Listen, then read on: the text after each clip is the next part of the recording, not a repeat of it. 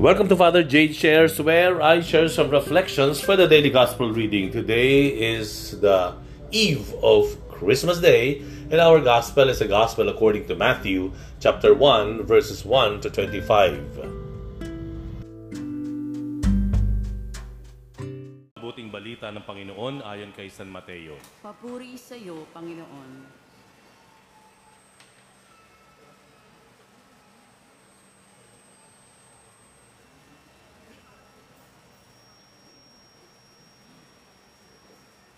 Ito ang lahi ni Yesu Kristo na mula sa angkan ni David, na mula naman sa lahi ni Abraham.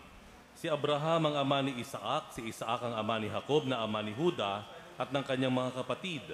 Nanging anak naman ni Huda kay Tamar, si Fares at Zara. Si Fares ang ama ni Esrom at si Esrom ang ama ni Aram. Si Aram ang ama ni Aminadab, si Aminadab, Aminadab ang ama ni Naason na ama naman ni Salmon Naging anak ni Salmon kay Rahab si Booz at naging anak naman ni Booz kay Ruth si Obed. Si Obed ang ama ni Jesse na ama ni Haring David. Naging anak ni David si Solomon sa dating asawa ni Urias. Si Solomon naman ang ama ni Roboam, si Roboam ang ama ni Abias, at si Abias ang ama ni Asa. Si Asa ang ama ni Josaphat, at si Josaphat ang ama ni Joram, na siya namang ama ni Ozias. Itong si Ozias ang ama ni Jotam na ama ni Akaz. At si Akaz ang ama ni Ezekias. Si Ezekias ang ama ni Manases. At si Manases ang ama ni Amos na ama naman ni Josias. Si Josias ang ama ni Jeconias at ng kanyang mga kapatid. Panahon noon ng pagkakatapon ng mga Israelita sa Babylonia. Matapos ang pagkakatapon sa Babylonia, naging anak ni Jeconias si Salatiel na ama ni Zorobabel Si Zorobabel ang ama ni Abiyud na ama ni Eliakim. At si Eliakim ang ama ni Azor. Si Azor ang ama ni Sadok na ama ni Akim. Itong si Akim ang ama ni Eliud. Si Eliud ang ama ni Eleazar. Si Eleazar ang ama ni Matan ni ama ni Jacob. At si Jacob ang ama ni Jose na asawa ni Maria. Si Maria naman ang ina ni Jesus na tinatawag na Kristo. Sa makatwid, labing apat ang salin lahi mula kay Abraham hanggang kay David, labing apat mula kay David hanggang sa pagkakatapon ng mga Israelita sa Babylonia, at labing apat din mula sa pagkakatapon sa Babylonia hanggang kay Kristo. Ganito ang pagkapanganak kay Heso Kristo. Si Maria na kanyang ina at si Jose ay nakatakda ng pakasal. Ngunit, bago sila nakasal, si Maria ay natagpo ang nagdadalang tao ito ay sa pamagitan ng Espiritu Santo. Isang taong matuwid itong si Jose na kanyang magiging asawa. Ngunit ayaw niyang mapahiya si Maria, kaya ipinasya niyang hiwalayan ito ng lihim. Samantalang iniisip ni Jose ito, napakita sa kanya sa panaginip ang isang anghel ng Panginoon. Sabi nito sa kanya, Jose, anak ni David, huwag kang matakot na tuluyang pakasalan si Maria sapagkat siya ay naglihi sa pamamagitan ng Espiritu Santo. Manganganak siya ng isang lalaki at ito'y pangangalanan mong Jesus sapagkat siya ang magliligtas sa kanyang bayan sa kanilang mga kasalanan. Nangyari ang lahat ng ito upang matupad ang sinabi ng Panginoon sa pamamagitan ng propeta. Maglilihi ang isang dalaga at manganganak ng isang lalaki at tatawagin itong Emmanuel. Ang kahulugan, kasama natin ang Diyos. Nang magising si Jose, sinunod niya ang utos ng anghel ng Panginoon, pinakasalan niya si Maria, ngunit hindi ginalaw ni Jose si Maria. Hanggang sa maipanganak nito ang isang sanggol na lalaki na pinangalanan nga niyang Jesus. Ang mabuting balita ng Panginoon. Pinupuri ka namin, Panginoong Heso Kristo.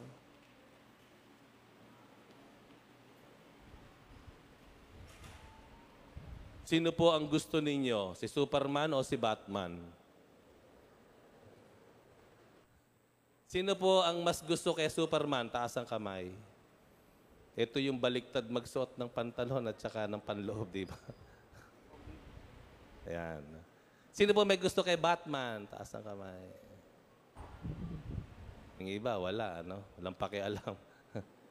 Captain Barbell, ganon. Sabi po nila, between Superman at si Batman, mas gusto raw sino? Si Batman. Alam niyo kung bakit? Si Superman, Man of Steel. Saan galing si Superman? Saan po? Anong, anong planeta? Krypton. Tama po?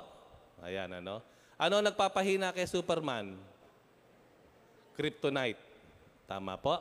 Oh? Man of Steel, galing sa ibang planeta. Di natin alam kung anong kanyang pagkakayari sa kanya. Basta siya ay talagang napakagaling. Sa kabilang banda, nandito naman si Batman. Si Batman sa likod ng kanyang maskara, sa likod ng kanyang ah, robe, sa likod ng parang bulletproof niyang damit, sa, sa likod ng ng sa loob ng isang Batmobile, Batmobile na napakaganda, sa loob ng sa likod ng mga maskara na ito ay isang tao. Tao, laman at dugo. Ano ang kahinaan ni Batman? Hindi lang kryptonite. Siya ay vulnerable sa kahit anong puwersa na mayroon sa mundong ito. Kaya mas gusto ng karamihan si Batman. Of course, ang, ang ating pagninilay ngayon ay hindi tungkol sa mga superheroes. Ito ay tungkol sa ating pagiging tao. Yung mahaba po nating salinlahi, napakahaba po nun, ano? Talagang napakaraming pangalan, may salmon pa nga, hinihintay ko nga yung bangus eh, tsaka diles, di ba? Sobrang haba po niyan. Bakit ito inilagay sa, sa Biblia? Bakit ito nakasa- nakasama? Para patunayan na si Jesus ay hindi magic na dumating sa mundong ito. Meron siyang saling lahi. May ancestry siya. Meron siyang ninuno na nagpapatunay at ibibigay diin na si Jesus, bagamat siya ay Diyos na totoo, siya ay tao namang totoo. Nung una, may mga kontro- kontrobersiya po yan. No? Bago maging Diyos na totoo at taong totoo, nung unang panahon, habang dinidis pinag-aaralan ng teolohiya, marami pong mga kontrobersiya. Ang sabi, si Jesus daw ay Diyos talaga. Nagpapanggap lang siyang tao. Yun ang dati, no? na paniniwala. Meron naman nagsasabi, another controversy, si Jesus daw, Diyos at tao, pero pwede siyang mag-switch from one mode to another. No? Something like that. Pag, nahihi, pag mahirap ang sitwasyon, magsuswitch si Jesus. Put, magiging Diyos siya. Haha, hindi niyo ko kayang saktan. Ganoon, ano? Kapag gusto niyang maging tao, maramdaman, mag-switch siya, put, magiging tao siya. Tao ako.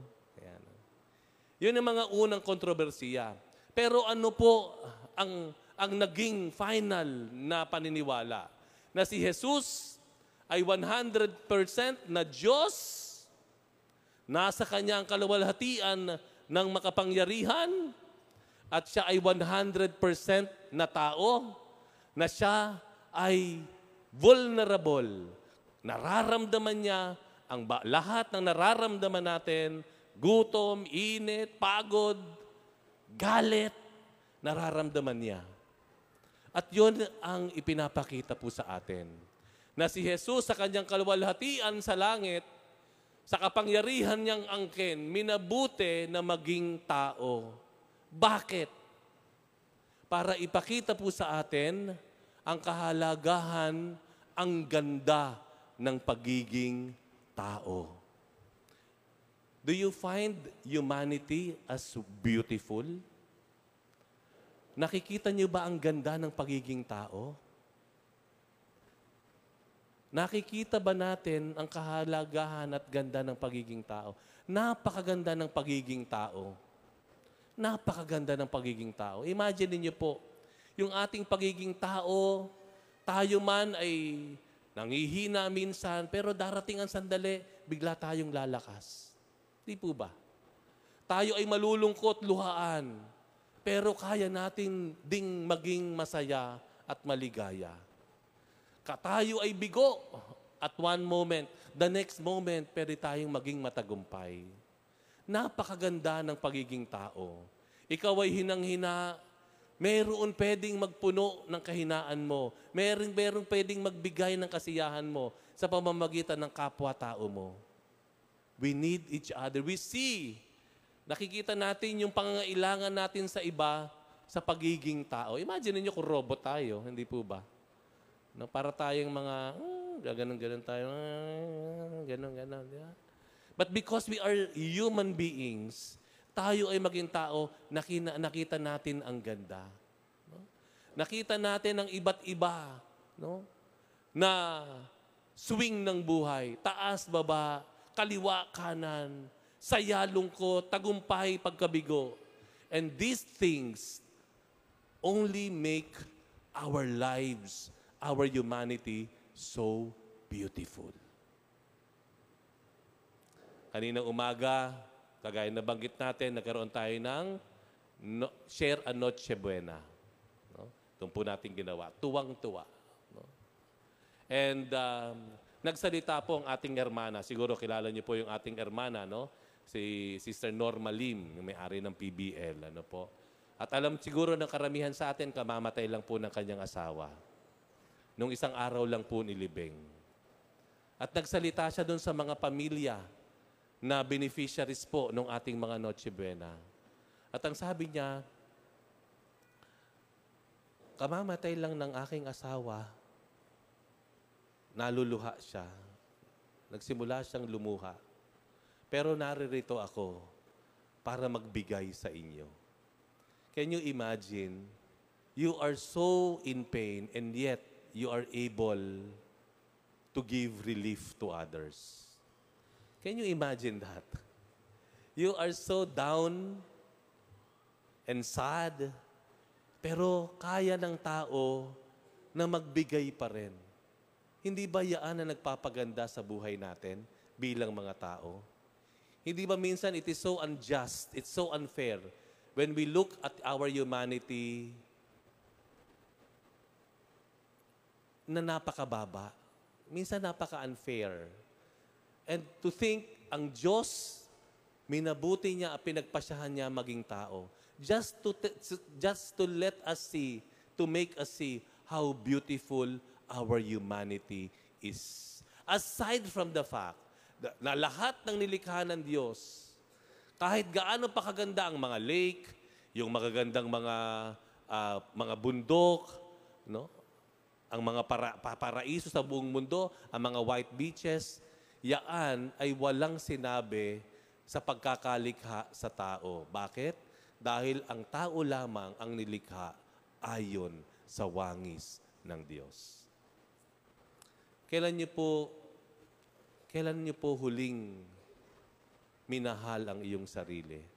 Kailan mo huling pinahalagahan ang iyong sarili? I would like to invite you to just embrace yourself. Pwede bang yakapin natin ang ating sarili? Can we do that? Yakapin natin ang ating sarili. Higpitan niyo po yung yakap. Ayan. At least may nakayakap sa'yo, di ba? Pikit po natin ang ating mga mata. Pakiramdaman niyo po ang inyong pagyakap sa inyong mga sarili. Yung ating mga sarili na naghahanap ng init ng pagmamahal. Minsan, ang una dapat magmahal sa Kanya ay ang ating sarili din. Mahalin natin, yakapin natin ang ating sarili sa kabila ng ating kahinaan. Sa kabila ng ating kahirapan. Sa kabila ng mga sugat na mayroon tayo. Sa kabila ng ating mga kalungkutan, ng ating mga pagkabigo. Yakapin mo ang sarili mong iyan. Sapagat yung ding sarili mong iyan ang niyakap ng Panginoon. Yan ding sarili mong iyan ang binayaan ng Panginoon ng kakayahan para umunlad, gumaling, magpalakas, magtagumpay, at maging masaya. Sabihin natin sa ating sarili, I love you. Mahal kita. Dilat na po tayo bago kayo matulog. The second point na pwede po natin tingnan dito, kung titingnan po natin yung salinlahi ng Panginoon, there's a second point na magandang pagnilayan. na mapagtatanto natin na kahit pa kung saan saang tribo tayo nanggaling, kahit kung saan saan pa ang ating pinagmulan o history or origin, tayo pala after all ay isang pamilya. Tayo pala after all, iisang pamilya. Nakuha niyo po? Ipinakita yung napakahabang salinlahi, kanununuan, para ipakita sa atin, tayo pala sa bandang huli ay magkakaugnay, magkakamag-anak, bahagi ng iisang lahi, iisang pamilya ng Diyos. Maganda po na matanggap natin iyan sapagkat hanggat hindi natin natatanggap na ang ibang tao, kahit ano pa itsura niya, kahit ano pa kulay niya, kahit ano pa ang amoy niya, kahit ano pa ang pinanggalingan niya, kahit ano pa ang kanyang kasaysayan, kamag-anak ko yan, hanggat hindi natin natatanggap yon, mahihirapan tayong tumulong. Mahihirapan tayong magmalasakit. Mahihirapan tayong magmahal. Pero kapag natutunan po natin tinanggap, it will be a lot easier for you to share. Kahit ano pa kulay niyan, it will be a lot easier for you to share. Alam niyo po, isa sa mga malalaking needs natin, one of the greatest needs of man is to see his connection with others. One of the greatest, greatest needs of man is to see he is not alone. He is part of a big family. Kaya ano po nangyari? Pruweba. Kaya tayo may tinatawag na kapuso para makita mo connection mo. Kapamilya, kapanalig, kaibigan, katuwang. Ang dami nating tawag to, to connect ourselves. Katropa, kabarkada. Napansin niyo po yon? Ang dami nating pwedeng ginagawang tawag and that is because there is a natural yearning for us to be connected with others. Pero pansinin niyo po, ano ang mga salita natin na nagpapahiwalay sa atin? Ano ang mga tawag sa atin na ginagamit natin para maghiwalay tayo sa bawat isa? Ano po? Kaaway. Yun lang. Yun lang. Kaaway. Ano pa ba naisip nating maghihiwalay sa atin sa bawat isa? Wala na. Kaaway. It is because it is a very clear proof to us that there is a natural yearning for us to be connected to one another, to see our connection with one another. Why? Because we were all made and created to really be one. Yun talaga po yung yearning, natural yearning for us. Kaya anong challenge sa atin? Ang challenge sa atin to go beyond. No? Lampasan niyo yung itsura ng katabi ninyo. At sabihin niyo, kamag-anak kita kahit anong mangyari. Lampasan niyo yung kulay at kutis ng kabatid ng katabi ninyo. Kahit ano pa kasingkit yan, at ikaw'y kalaki ng, ng mata mo, kamag-anak mo pa rin yan. Kahit ano pa amoy ng katabi nyo, subukan nyo amuyin. At saka amuyin yung sarili nyo. Di ba? Magkaiba ba? Oh. Pero kahit ano gawin niyo po magkaibang amoy ninyo, magkamag-anak pa rin tayo. Why?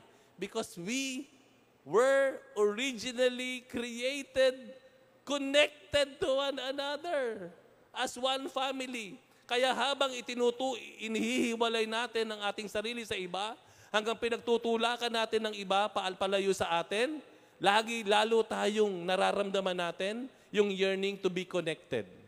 Kaya we call, we start calling each other kapitbahay. We start calling each other kapatid. We start calling each other katropa, kabarkada, di ba, kaopisina. Laging may connection. Kapanalig, kapuso, at saka kapamilya, kaibigan.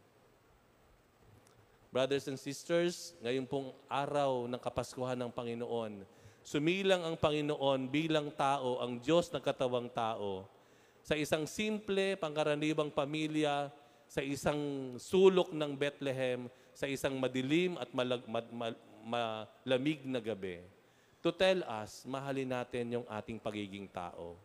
Love our humanity.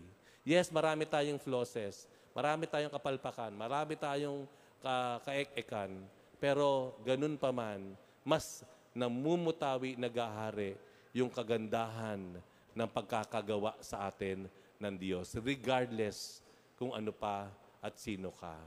And the challenge for us, do remember, start connecting yourself to others.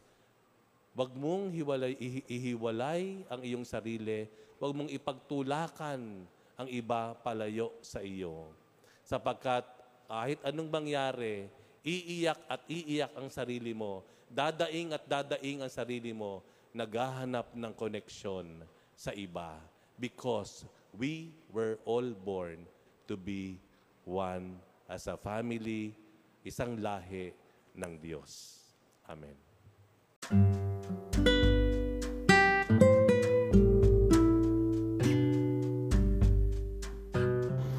Thank you very much for reflecting with me today. We'll have another one tomorrow.